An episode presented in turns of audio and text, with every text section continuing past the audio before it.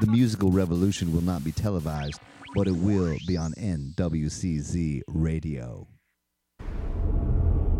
The definitions of Freemasonry have been numerous, but they all unite in declaring it to be a system of morality, by the practice of which its members may advance their spiritual interest and mount by the theological lodge on earth to the lodge in heaven.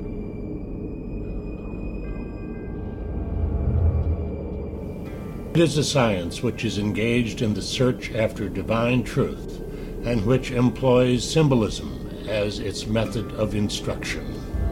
Landmarks are really considered to be the oral tradition, if you will, of Freemasonry. There's no one universal set of landmarks. There are some variations, but essentially the landmarks are the same in that Freemasons must believe in a deity. It doesn't matter what God they believe in, they just believe in a supreme being. They must believe in secrecy, that the rituals are secret, and they communicate these truths of their religion in ritual, and they must believe in a life, an eternal life, and that is gained through the practice of Masonic virtue, basically a works-based salvation.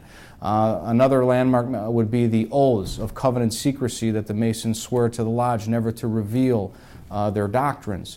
Another landmark is the use of these symbols from the operative stonemasons. For example, the square, the level, the plumb, the trowel.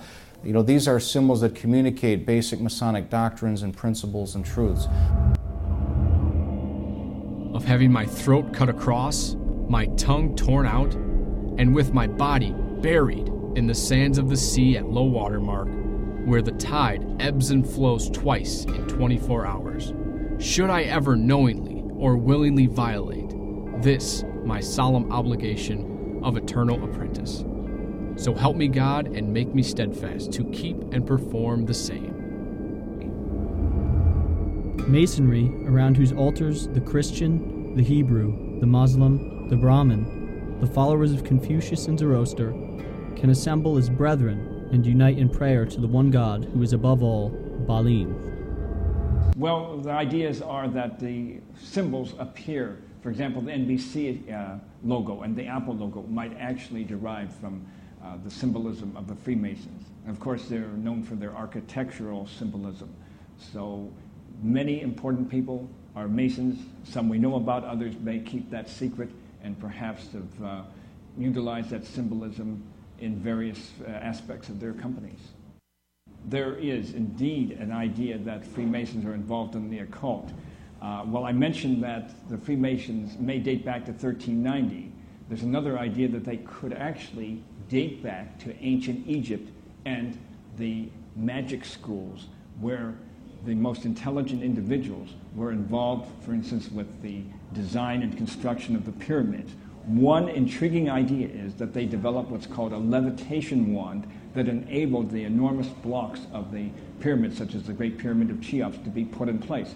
Realize there are 2.5 million blocks weighing anywhere from 1 to 10 tons, created supposedly over 20 years. It seems to go beyond the old run and grown method, and perhaps these individuals from the magic schools were able to use their advanced occult knowledge to help build it. I should also point out that one of the early members of this group was Didi, apparently the world's first magician, who, in the court of the pharaoh, cut off the head of a goose and then restored it. The old idea, the predecessor to the modern magician's trick of sawing a woman in half and restoring her.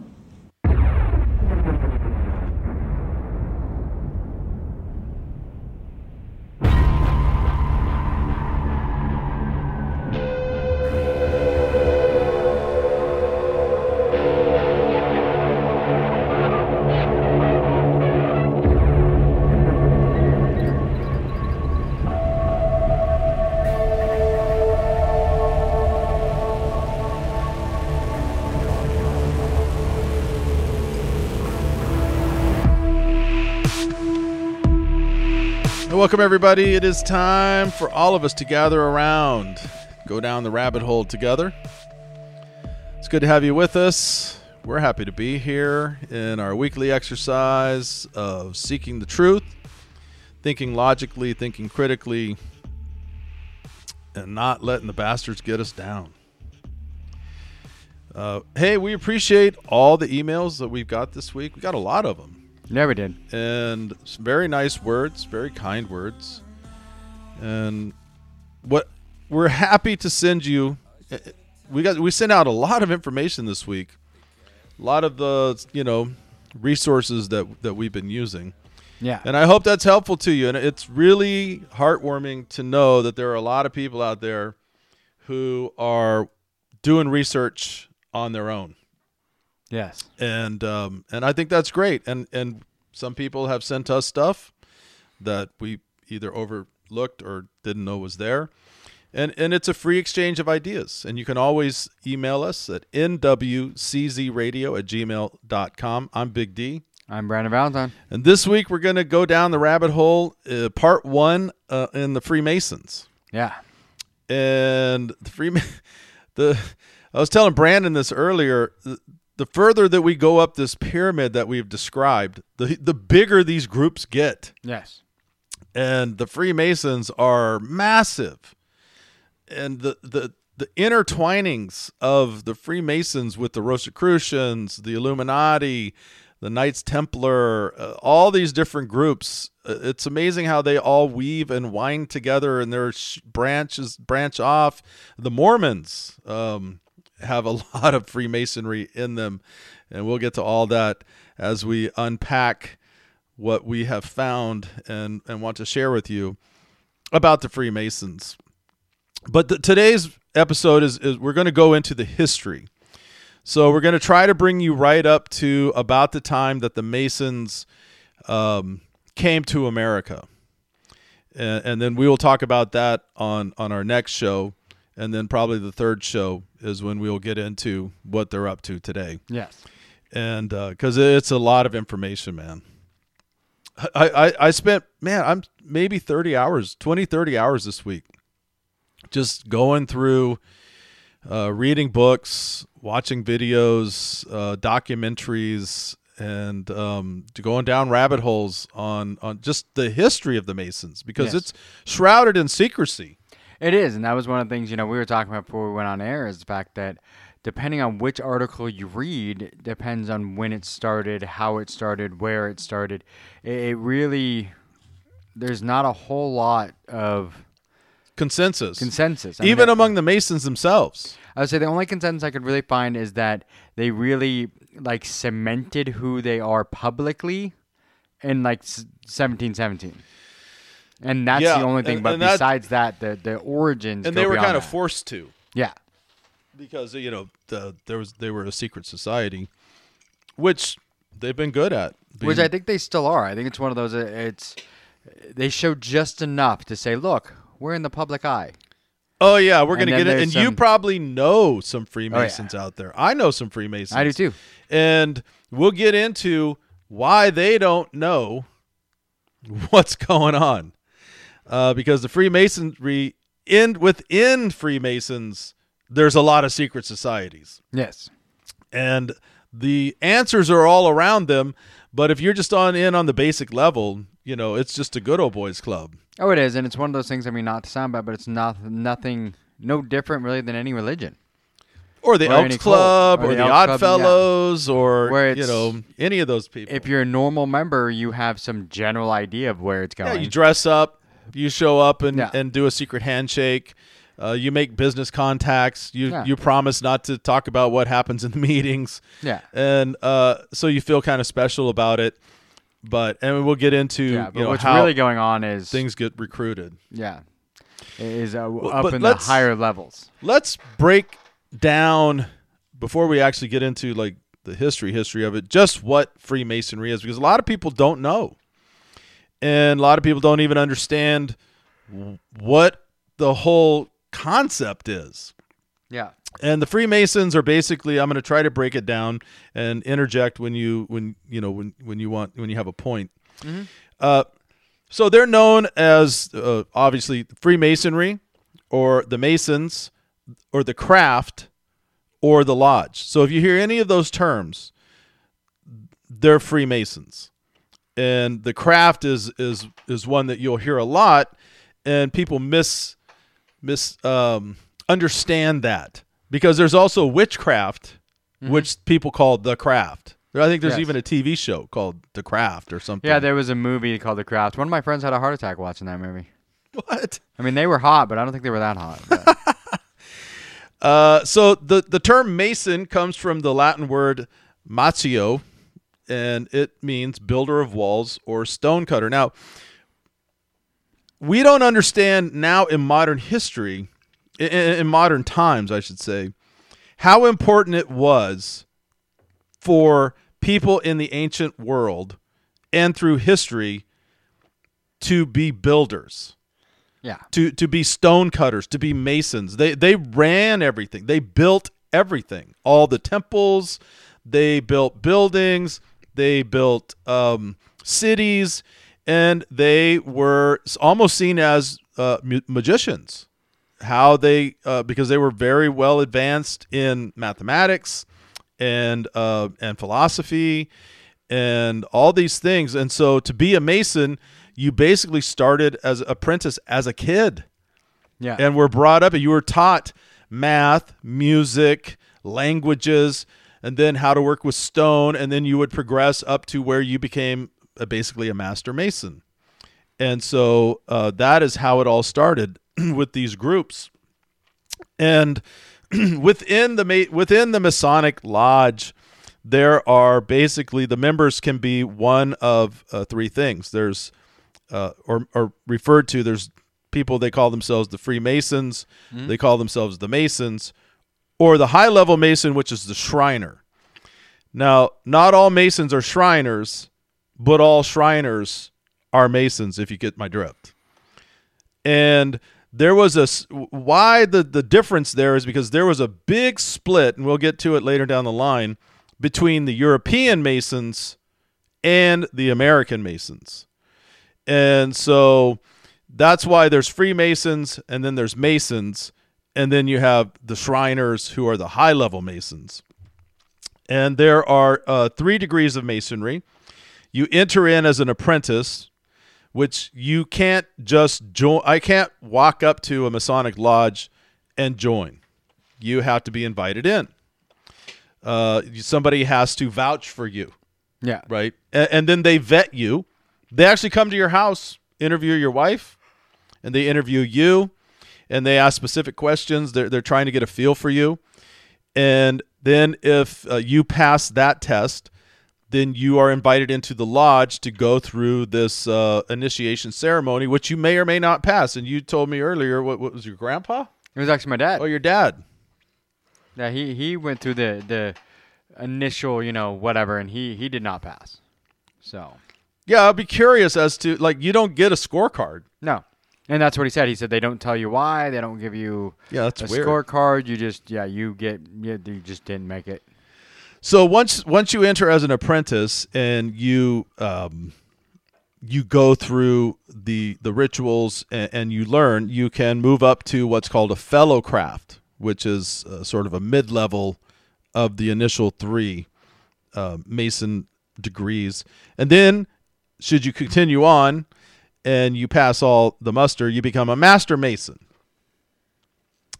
Now, once you become a master Mason, this is where most people stop, between the apprentice and the first 3 degrees, apprentice, fellow craft, master Mason. That is where the massive bulk of all Masons are.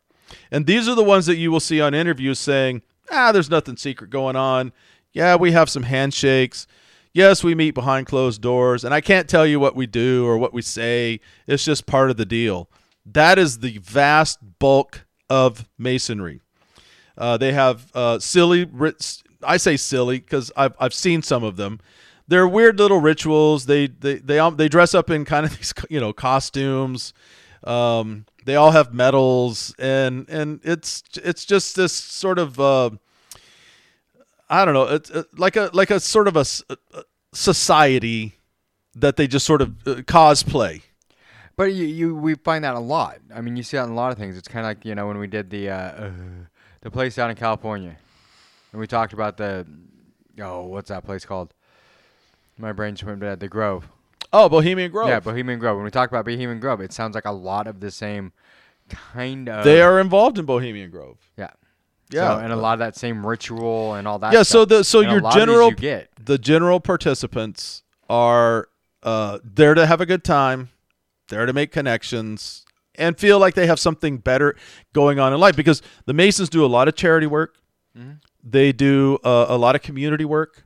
They support one another in their businesses. They take, let's say you're starting a business and one of your Mason brothers has a successful business, they will take you under their wing. And so it's a lot of that, right? Sure, we're not talking about Mormons? Well... Oh, sorry. We'll get to that. I would say, yeah, because I grew up Mormon. That sounds like everything. Wait till we get to the breakdown of the lodges and the temples. It's Mormonism. The Mormons either came out of the Masons or ripped them off completely. Because it's one of those things like you mentioned earlier. Joseph Smith's dad was a big time Mason, so it's very likely that so was Joseph Smith. So once you become a Master Mason, you can go on, but you have to be invited to go on, as I understand it. I am not one, never been a Mason. But from what I understand, once you hit Master Mason, if you choose to go on, you have to go either through the Scottish Rite or the York Rite.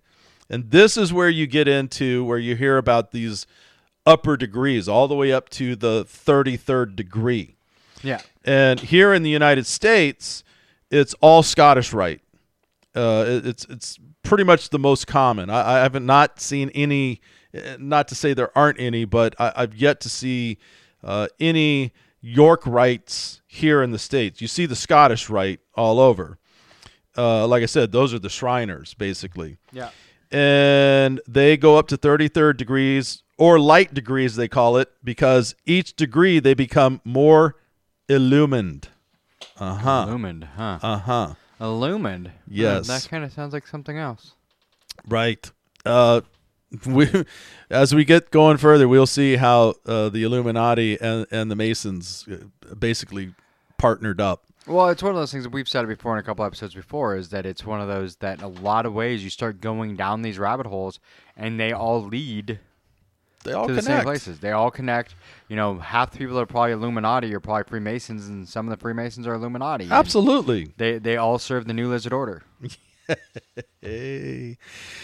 The basic organization of the Masons is called on a broader scale a lodge, which is then subject to a Grand Lodge. So you may have... a lodge in your area, and it's numbered usually. Yeah. So it's like the 14th lodge of of LA or whatever, and they are subject to a Grand Lodge, which is a huge temple that services several states. Yeah, which is very much like the Mormon Church. Yeah, the Mormon Church. You have stakes, right? Yep, because there's the church, the normal building, the church building. Then you have the stake centers, which are usually, would cover multiple cities. Right. And then you end up having the temples, which, there's one in Bellevue. Yes. Then there's Utah's got a couple. And those are usually will cover a couple of states or, stuff like that. So, right. Yeah. So you have your I'll just say, lower level or your, like, in the neighborhood lodges. And in Mormonism, you have stakes, and then they're all subject to the one big temple. Yes, it's the same. Who then there's a prophet that they all yeah. So that's sort of the basic breakdown of if you were to join Freemasonry, and this is all fairly common knowledge. Yeah. As to how their system works. So let's get into the actual history, which is pretty interesting. As we said earlier, it's believed that they were founded sometime officially between the 16th and 17th century, and they were basically an outgrowth of what became outlawed at the time, the Knights Templar Order. And the Knights Templar Order had become a mix of the Hospitallers, the Knights of Christ, the Knights of St. John, the Teutonic Knights, and the Knights of Malta. And the Knights of Malta actually still exist today. You can look it up. So they had become this fusion of all these groups. And they had become outlawed. Yeah. And so they were trying to figure out how do they change their name, change their image, change, you know, what they're doing. And so they came up with this, basically they, I don't want to say hijacked, but they sort of did, the Masons. Yes. And the Masons basically traced their ancestry back to the mystery schools of Greece and Egypt. And they kind of brought all these groups in and sort of formed this connective tissue, I would say, between the ancient and the modern societies. And the weird thing is, with the Masons, I've also read that they at one point, and this is from Albert Pike, who's a very well-known author and high, I think a 33rd degree Mason, probably one of the more prolific writers of theirs, where they can literally, at one time they could trace themselves back to King Solomon's Temple and or the Tower of Babel, which are both biblical. Yes. But there was a point in time when the Catholic Church recognized who they were, what they were doing, and what they were attempting, and they weren't having it. And several popes have written lengthy dissertations against the Masons. And at one point, they went in and basically destroyed all their documents. What? You know, all their ancient... well, they were trying to disband them. Tell me that the Catholic Church destroyed information that went against what they thought and believed? That would never happen. Well, I don't think it was against. It was they saw it as heretical against the church, but what they also saw was that they were trying to take over the world, and you know, hey, the Catholics basically ran the world at the time, so it was a power struggle. I mean, it was. I mean, the Catholics were. There's trying no to doubt take about over. That. I mean, they had part of the world for quite a while, and they've been trying to take over the world for thousands of years. Yeah, they've definitely been a major influencer. We all know, if you've seen the Masonic symbolism, it has the compasses, you know, yeah, one down, and then it's got the ruler that's going up. And in the middle is the G. There's the letter G. And according to Albert Mackey, who is a Masonic historian, he claims that it stands for geometry and that Masons have been taught masonry and geometry are synonymous terms. Now, others claim that G stands for the Greek word gnosis, meaning knowledge or mystical enlightenment. And I've heard lots of other things, that it is... that sacred geometry was an occult term, that the circle, the triangle, and the pentagram were all part of this, this whatever their symbol that they use. Yeah. And if you go into their temple, this is where I think the average Mason misses a lot of what's going on, because I've seen photos and videos of people going through. A couple of the different temples, and one of them was the BBC was allowed in, and they showed, you know, one of the rituals they were doing, and the camera was filming, you know, sweeping around the building, and the imagery in there is very occultish. It's very occultic. There's the all-seeing eye everywhere. Yep. There's pentagrams everywhere. There's Baphomet, you know, here and there. And so they're all looking down, because it's sort of, you know, it's in this big grand room, the Grand Lodge, which we talked about also with the Denver airport. Yes. You know, that they believe the Masons built that, which is why it's called the Grand Lodge. And it's got all these weird symbols there. Well, it comes straight out of their temples. And I've heard that before, and there was a couple things that I've seen where they kind of showed some of that imagery that you can find in the lodges, and it's like, yeah, it is very cultish. Yeah. Very cultish. So a lot of the confusion over Freemasonry's origin, I think, it grows back to this rift that happened between them, the Roman Catholic Church, and also the Protestant Church of England. They were not having any of it. And it was actually King Henry VIII, when he broke from Rome, is the one who basically started this anti-Mason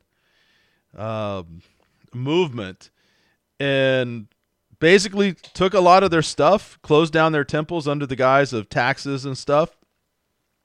And he took a bunch of their land, and then the Catholic Church went in and, raided all of their records. A lot of them were lost. And so they had to go underground, basically. And then they became known as speculative Masons. They would just call themselves speculatives. And this is when I think a real shift happened in the Masons away from, because there was a lot of things going on in the world at the time. A lot of advancements were going on. People were learning how to do all these things. And so the whole bricklaying and stoneworking and everything had become pretty commonplace. And they were they didn't have that power that they had. Yeah. And so they shifted more into the mystical and I'll just say esoteric doctrine that a lot of people said they started out with. So, because when they first started out, they were much more on an esoteric and mystical plane, as opposed to just being stonecutters and builders. And so, hopefully, this isn't boring you, but we really wanted to lay the foundation. See what I did there? You did. You did. With these Masons, I thought this was interesting. So. This is a guy named Mason Manley. Well, he's a third-degree Mason. His name is Manley P. Hall. And I want to read this to you because I thought he nailed this. He says, Freemasonry is a fraternity within a fraternity, an outer organization concealing an inner brotherhood of the elect, the one visible and the other invisible. The visible society is a splendid camaraderie of free and accepted men enjoined to devote themselves to ethical, educational, fraternal, patriotic, and humanitarian concerns. The invisible society is a secret and most august fraternity whose members are dedicated to the service of a sacred secret. Albert Pike also said there are two doctrines, one concealed and one reserved for the masters, the other public. First stage or initial degrees of Masonry are concerned merely with the surface values of the doctrine, and beyond this stage, the vast majority of Masons, it is to be feared, never passes.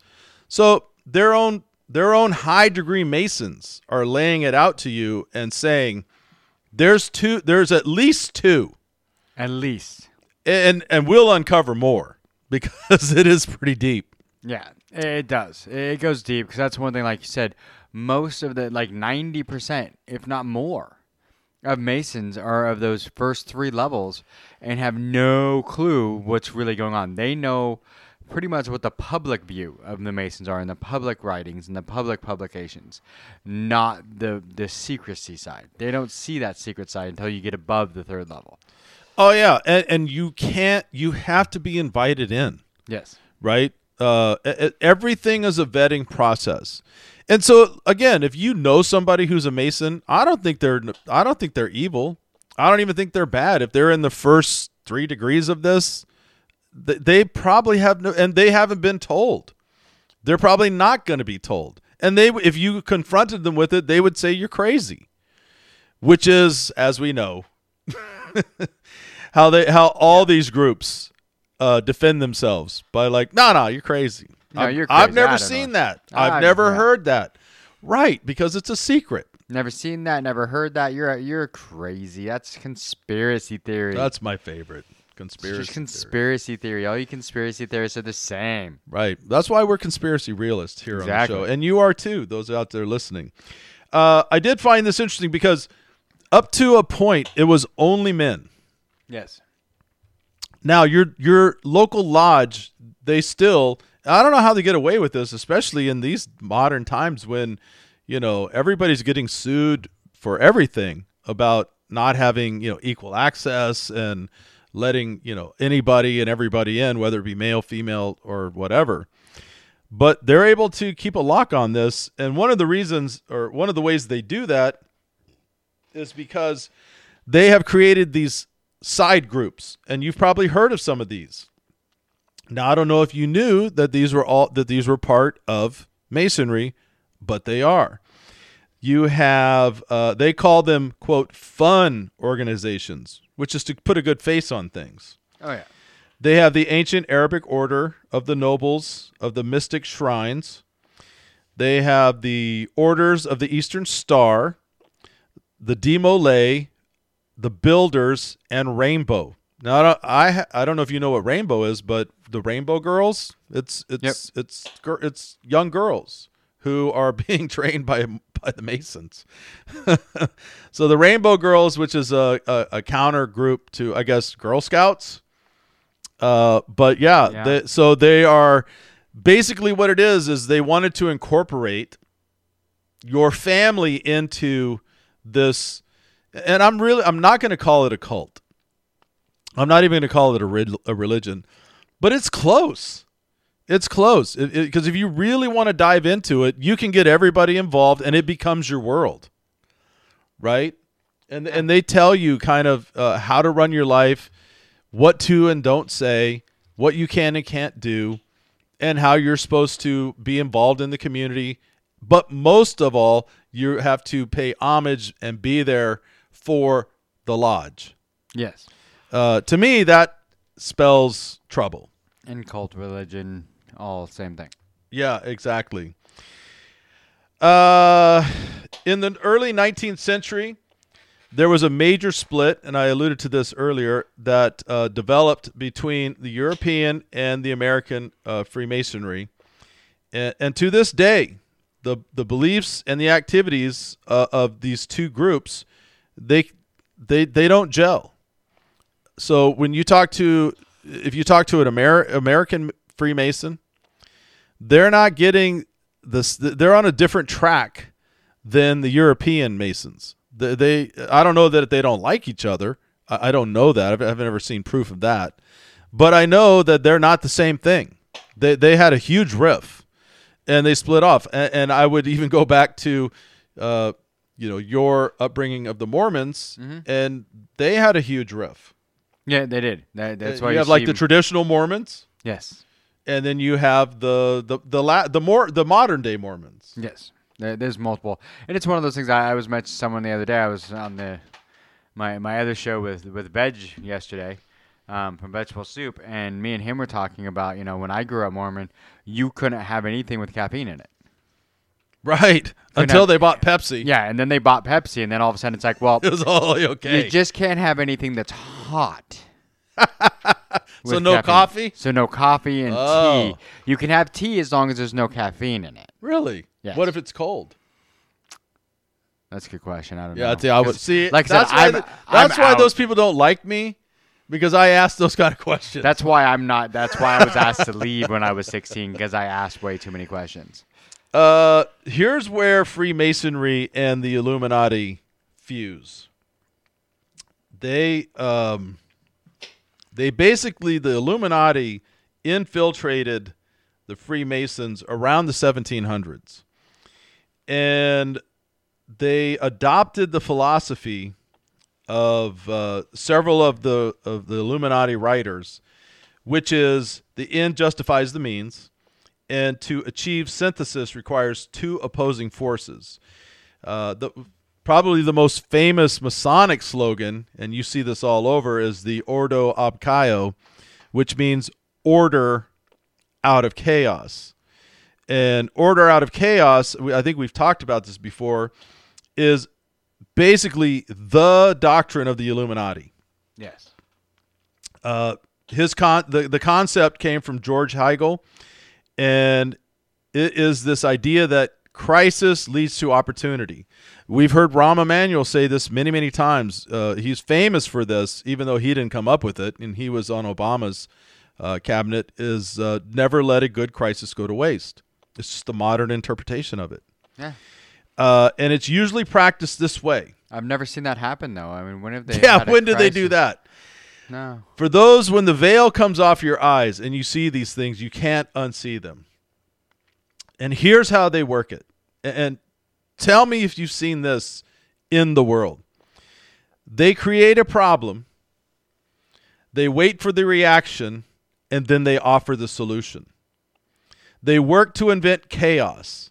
They generate anger and frustration on the part of humans and thus take advantage of people's desperate need for order. That is the doctrine of the Illuminati.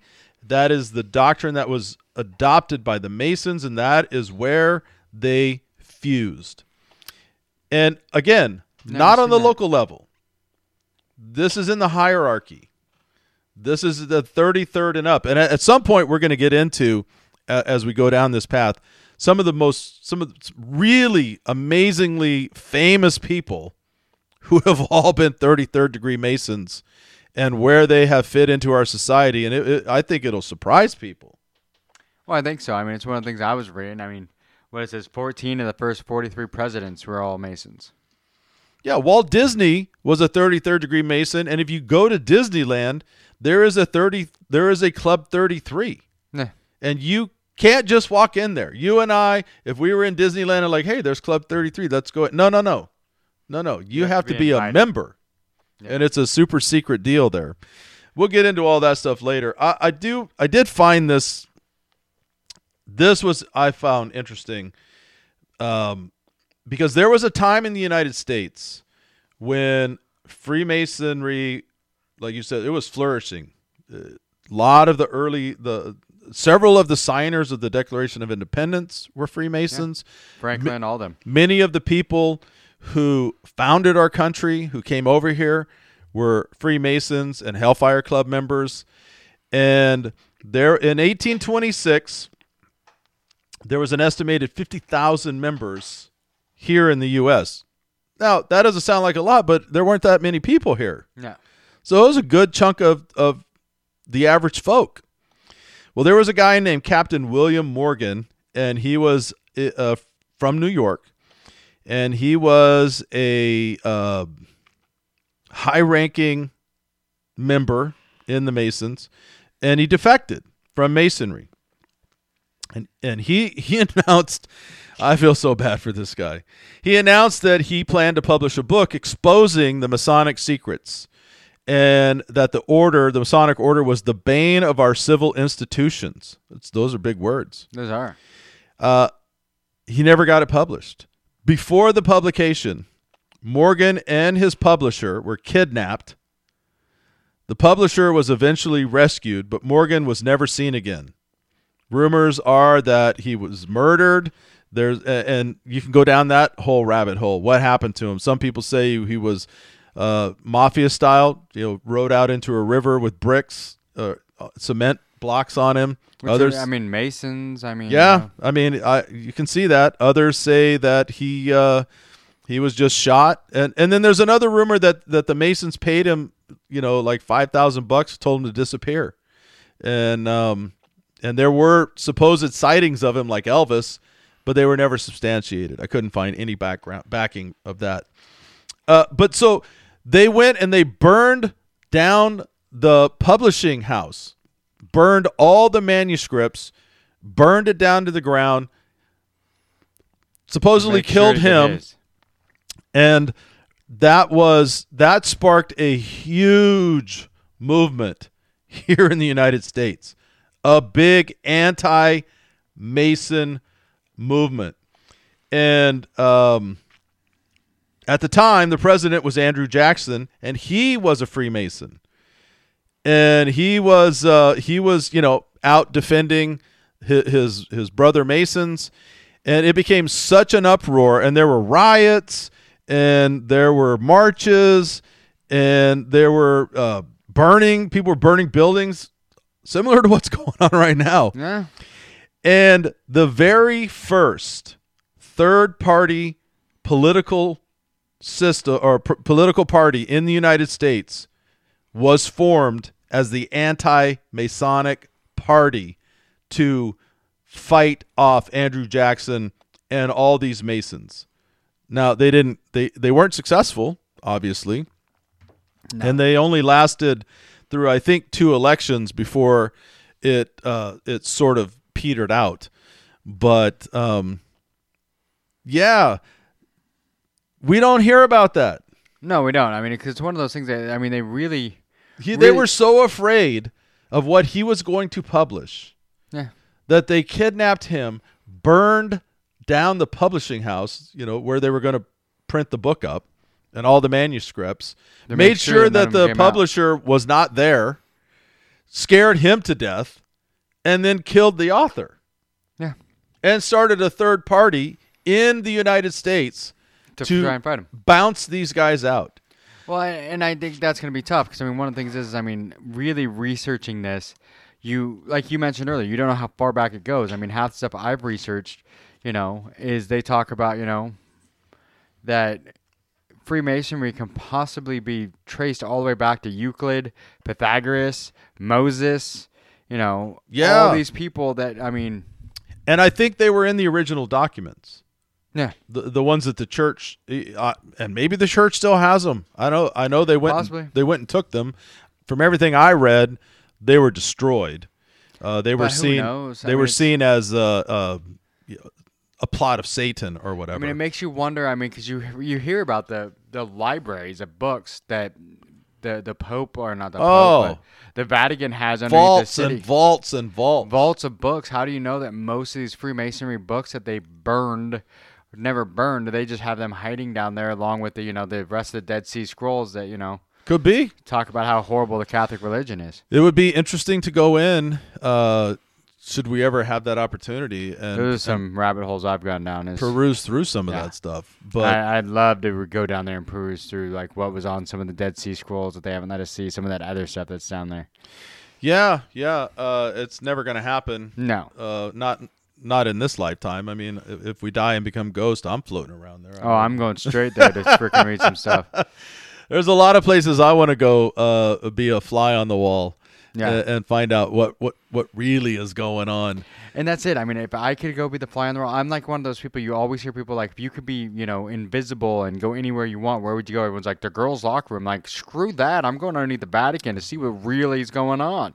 I want to go to Illuminati meeting. I want to go hang out at the secret meetings that George Soros and his sons are involved in. I want to go sit in on some Bilderberg.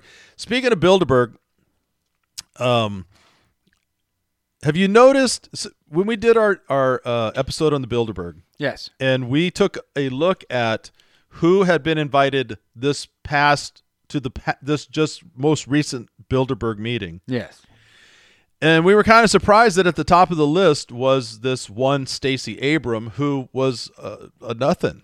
Was there nobody? Like, she had come out of nowhere and kind of run for governor in Georgia, lost by a pretty good margin.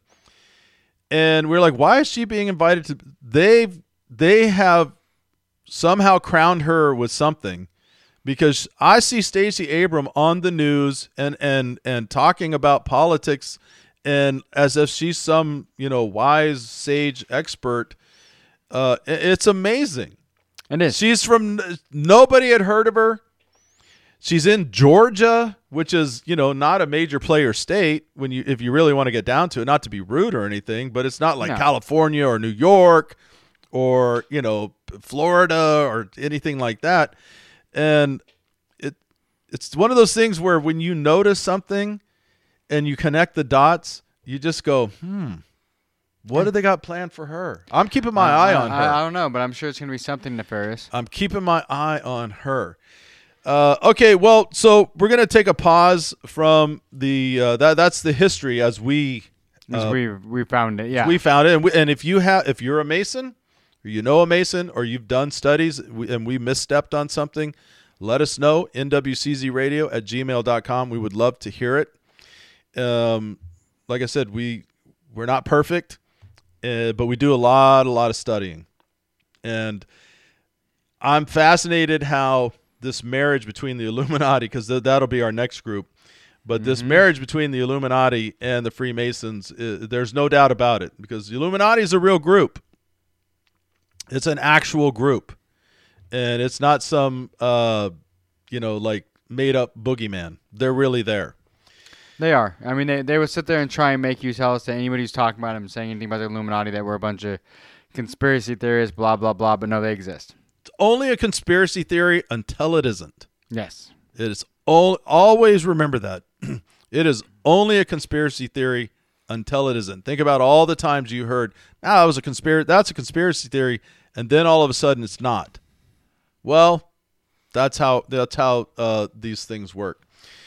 So I got we're going to spend the rest of this show on some more recent events, because I just thought I needed to address some things. We needed to address some things here. And we got a very interesting email from a listener. His name is Dallas, and he's up in Canada.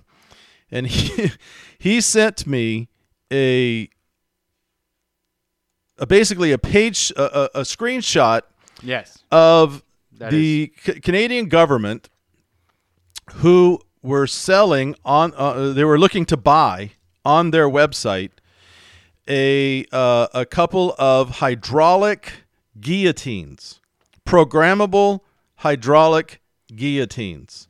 I want a couple of these. And he was like, because we had talked about how Canada, there's a lot of rumors. And probably even more, I think, even more substantial than rumors, that they're setting up these camps. These camps to send people with COVID. And if you read the language, you don't have to have COVID. They can just send anybody there they want to. They're going to send someone there who's, anyone like us who thinks that COVID is asking questions. Asking questions about why are we going so far for something that's so not that deadly. So when I looked into it, it truly piqued my interest. And I looked into it. And I found an article where they, this is on Rebel News, and they were talking about these programmable hydraulic guillotines. And what they say they are is it's a paper cutter. It's a paper cutting machine. It's how you make business cards. My question is, why would you call it a hydraulic guillotine? Interestingly enough, the very same page that Dallas sent us, if you go there now to buyandsell.gc.ca, they have changed the title on this page. Now it says that they are looking to buy a hydraulic paper cutter. So did they get caught? Did they try to sneak one in on everybody? Or is that actually what they were up to? I don't know. You don't. I mean, it's a little strange. It is a little strange. I mean, you see a lot of these things. I mean, it's like right now, I mean, I don't know if you've seen the previews for the Songbird. Yes. Which is a and there's another one coming out after that. It's predictable programming. Yeah, it's on Netflix that basically like goes into like these camps that we've talked about, that, if you have a fever, you have to go on your phone every day. Yes. And show that you're not running a fever and anything like that. And if you're running a fever, they come and take you to these camps. And isn't it called like COVID-21? I think that's the next one or something. Yeah, they're COVID-21. I think actually in Songbird, when I was watching the trailer, they say it's like COVID-23 or something. Okay. So, Dallas, I did find this, and this is probably not going to make you feel any easier, although this is not Canada. This is the United States. And this came to us from during the Obama era. And during the Obama era, they were setting up things with the World Health Organization, FEMA camps, where if there were people with diseases, they were planning to send them to these FEMA camps. And they set up this international classification of diseases, which is part of the medical coding under the World Health Organization. And one of the codes is ICD-9 E978, which is legal execution. All executions performed at the behest of the judiciary or ruling authority, whether permanent or temporary, as asphyxiation by gas, beheading, decapitation by guillotine, capital punishment, electrocution, hanging, poison, shooting, other specific means. This is all in conjunction with the FEMA World Health Organization camps. And I'll be glad to send this to you. Also, I found this.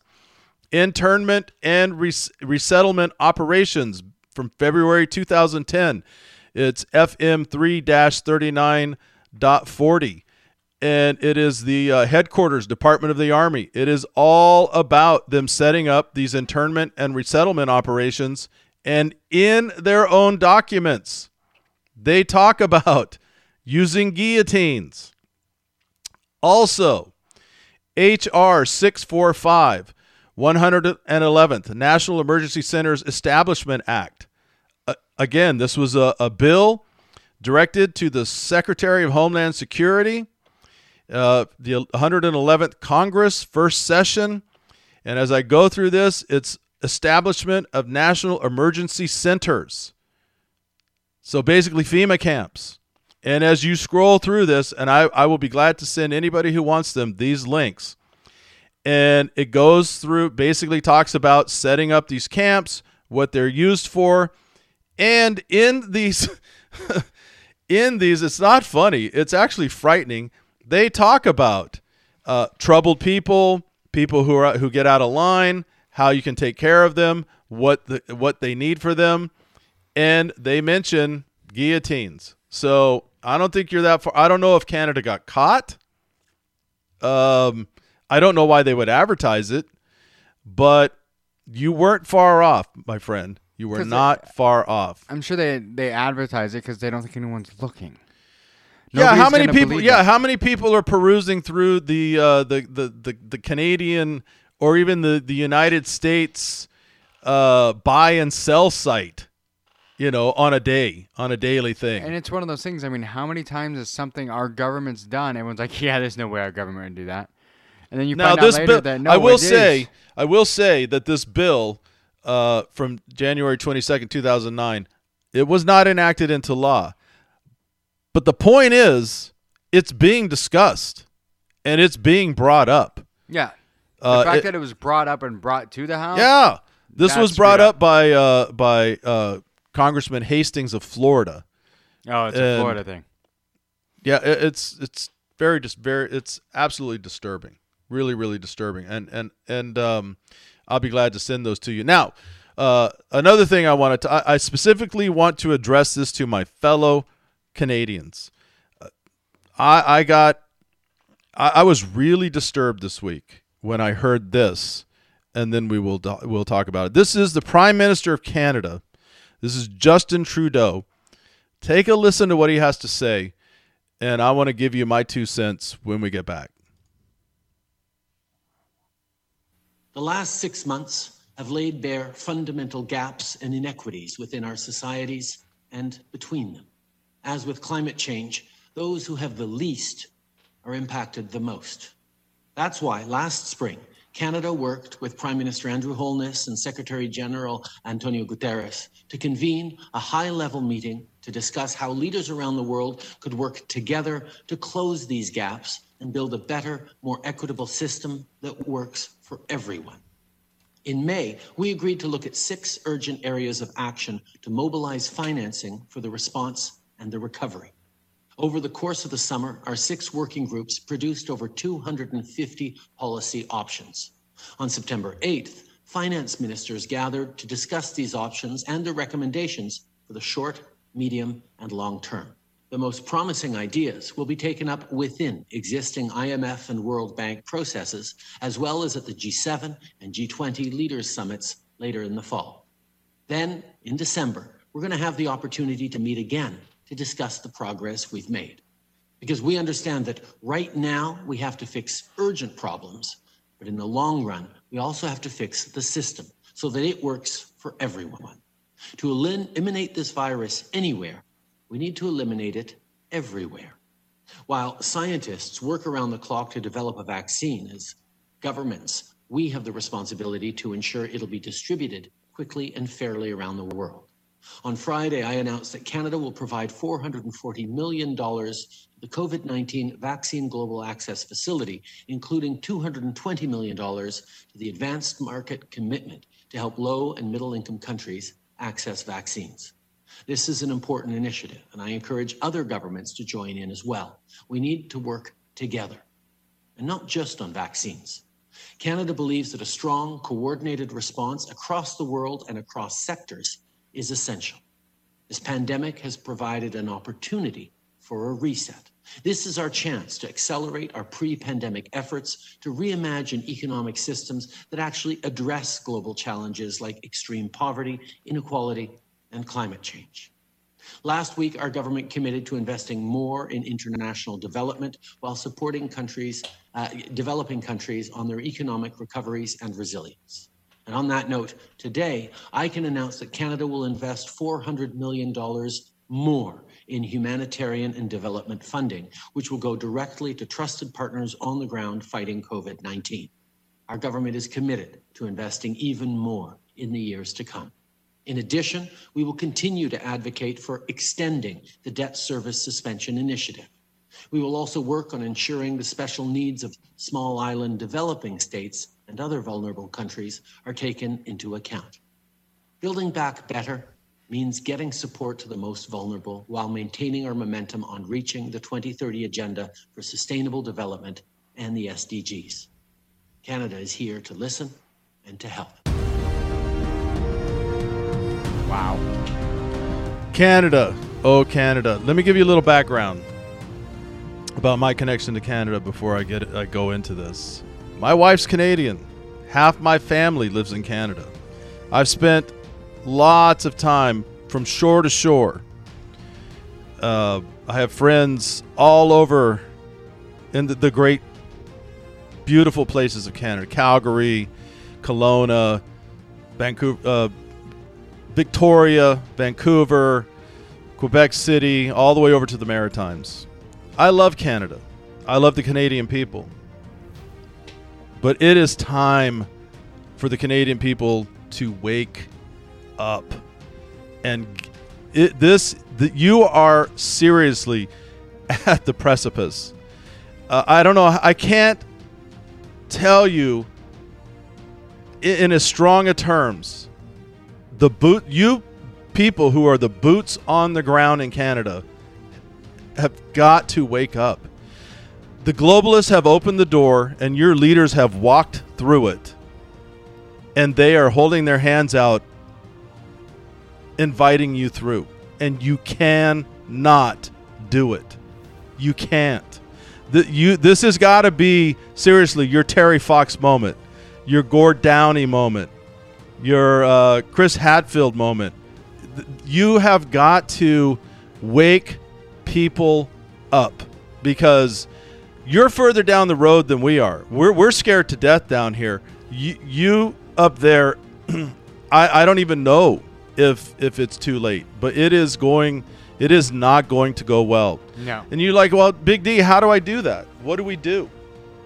I have some suggestions. I don't have the answers. I can tell you what I'm doing in my own personal life, what Brandon's doing, what several of my friends are doing. There's a few things that you need to do. One, you need to be debt-free right now. You need to have no debt. Like that is going to be your own personal freedom from whatever's coming down the pipe, because that's the first step of them wanting to own you. Is they're going to come in and they're going to either offer to wipe out your debt, they're going to come in and say, "Oh, you owe too much on this place," and they're going to take over. That's step one. You need to be debt-free. Two, you need to get yourself, if at all possible, get yourself a piece of land. Get out of the city. Get somewhere where you own land and you can grow a garden, maybe have some livestock or something that you can be self-sustaining. Because the moment's going to come when if you don't bend the knee, if you don't bow to whatever it is, the restrictions they're putting on you, you're not going to be able to participate in daily life as a Canadian. And here in America, we see it coming.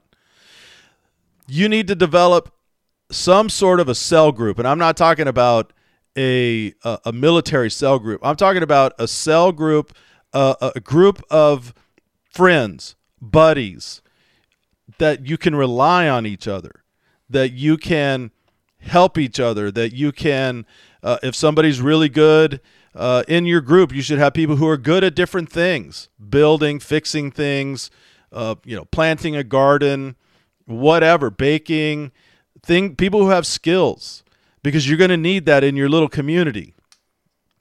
Because there may come a time when if you don't have the proper vaccine, you don't have the proper ID, you don't have the proper whatever is necessary, they're not going to come help you unless you get all these things. You may not be able to travel. We're already seeing things like this. Mm-hmm. Ticketmaster put out a statement last week that, hey, when we resume, you're probably not going to be able to come to concerts unless you've had the vaccine or can show that you've had a test. This stuff's coming, and your leaders have sold you out. Justin Trudeau wants so bad to be part of this global conspiracy to this hierarchy to be on the grand stage, and he will stop at nothing. Joe Biden is there. Kamala Harris is there. They're all friends with Klaus Schwab and all these clowns who are trying to send this down on us. And there's been a lot of debate over the last couple of weeks about, is this the Great Reset? Is it real? Is it conspiracy? And most people are coming around to realizing this is real. This is actual. It's happening. And Canada is right there. I don't know how much more emphasis I can put on it. And I feel for you guys. My wife and I have not been able to go to Canada for, I think, 10 months now. We can't cross the border. She hasn't been able to see her mom, her sisters, relatives, nothing. They can't come here. We can't go there. And it just keeps getting pushed down the road. They keep moving the goalpost. Oh, maybe next month. Nope, not this month. Not next month, and on and on and on. And it is truly frightening, truly frightening. And my heart goes out to you. And if you can wake your neighbors up, if you can wake people up at work, if you can show them what's going on, the only way we're going to defeat this is if the people take the blinders off, see what's really going on, and completely resist this nonsense. I would get on the phone and talk to your local politicians. I would talk to your city managers, the people who plan, the city planners. Let them know you're not down with this, and neither should they, and you won't go along. And if you get enough people doing that, maybe they'll get the message. I'm going to be keeping a really close eye on this because this is where we're headed. Yeah, it is. Unfortunately, yes. You're right. Case in point, John Kerry, who is a former Secretary of State, 2 days ago, he said this: "The notion of a reset is more important than ever before. I personally believe we are at the dawn of an extremely exciting time." You notice how they keep saying this is like an opportunity. It's exciting. We can do so much good out of all of the, like, what? I thought this was like the plague of mankind. I thought we were all supposed to be on guard and protecting. No, everybody's talking about this is such an opportunity. It's an exciting. It's going to be amazing. Yeah. This is just them taking chaos and turning it into. Yes. He said this, and we brought this up before. He said, "I think Europe has to look at Brexit and the rising nationalistic populism, which is really one of the priorities that we all have to address. You can't dismiss it." Again, they do not want England to get out of the EU. They do not want America to have a constitution and a Bill of Rights.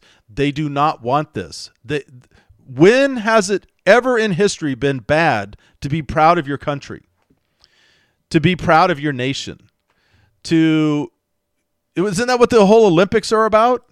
Yeah. Right? We send our nation. They're our heroes. Hey, we were the first one to the moon. You guys were the first ones to Mars. You know, whatever. And everyone has bragging rights, you know. And it's not in a bad way. It's just we're proud of where we're at. And we're proud of what we've produced or what we've done as a country.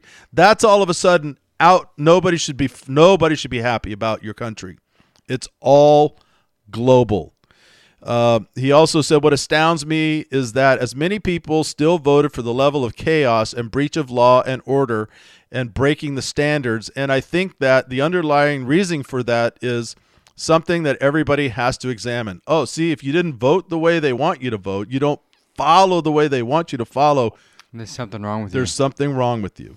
And you're going to have to go to the camp so that they can make sure that something is fixed. So Canada, wake up. Truly wake up. I my heart really goes out to you.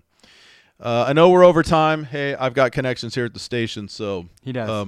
I have one last thing that you need to hear, and you should record this if you have any potential way to do that, and it's going to be on podcast. You can play it for people.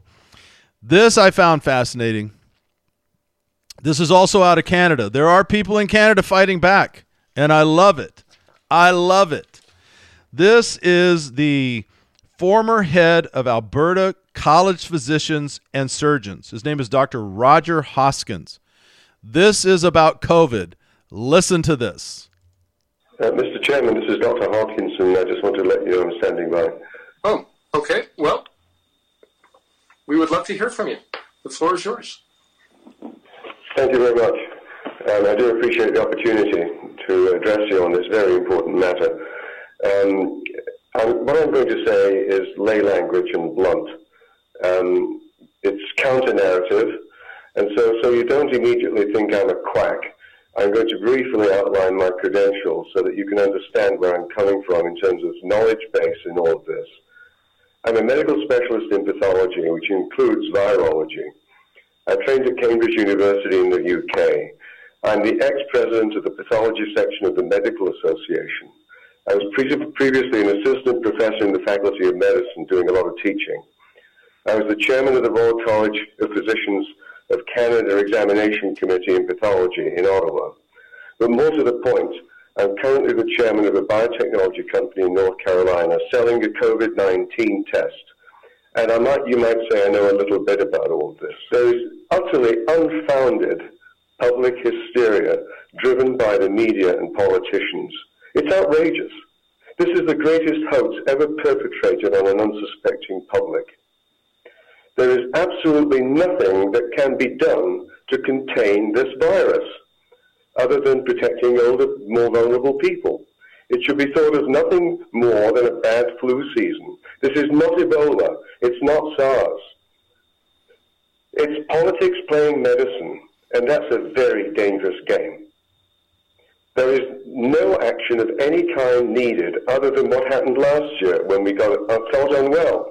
We stayed home, we took chicken noodle soup, we didn't visit Granny, and we decided when we would return to work. We didn't have anyone to tell us. Masks are utterly useless. There is no evidence base for their effectiveness whatsoever. Paper masks and fabric masks are simply virtue signaling. They're not even worn effectively most of the time. It's utterly ridiculous seeing these unfortunate, uneducated people, I'm not saying that in a pejorative sense, seeing these people walking around like lemmings, obeying without any knowledge base to put the mask on their face. Social distancing is also useless because COVID is spread by aerosols, which travel 30 meters or so before landing. And closures have had such terrible unintended consequences. Everywhere should be open tomorrow, as was stated in the Great Barrington Declaration that I circulated prior to this meeting. And a word on testing. I do want to emphasize that I'm in the business of testing for COVID. I do want to emphasize that positive test results do not, underlined in neon, mean a clinical infection. It's simply driving public hysteria, and all testing should stop unless you're presenting to hospital with some respiratory problem.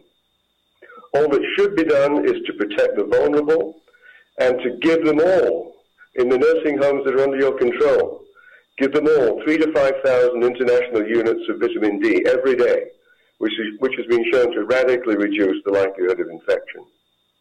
And I would remind you all that using the province's own statistics, the risk of death under 65 in this province is 1 in 300,000. 1 in 300,000. You've got to get a grip on this. The scale of the response that you're undertaking with no evidence for it is utterly ridiculous given the consequences of acting in a way that you're proposing. All kinds of suicides, business closures, funerals, weddings, etc., etc. It's simply outrageous. It's just another bad flu. And you've got to get your minds around that. Let people make their own decisions. You should be totally out of the business of medicine. You're being led down the garden path by the Chief Medical Officer of Health of this province. I'm absolutely outraged that this has reached this level. It should all stop tomorrow. Thank you very much. All I can say is God bless people like Dr. Roger Hoskins. Yes. And God bless all of you for listening. We thank you for spending this over an hour with us. Yeah. And sorry we went over a little bit, but we'll be back next week. Yes, we will. And I really appreciate all the emails we get. Keep them coming, nwczradio@gmail.com. We love interacting with you, and we'll be glad to send you any of this information. We try to get it out in a timely fashion, and we hope it's helping you, right? Yes, we do. All right. And you can be found on social media where? I can be found on social media. Instagram, it's Mr_B_666, and that's Mr. spelled out, M-I-S-T-E-R. And then on Facebook, Brandon Valentine and Valentine or Love and Hate Radio. Excellent. And me, I'm not on social media. Yeah. And I would say Love and Hate Radio is also on NWCZ Radio Monday nights. Excellent. So. All right, everybody, have a great week. Have a great Thanksgiving. And go be with your family. Yes. Don't be afraid. And God bless all of you. We'll see you back here on Down the Rabbit Hole. See you later.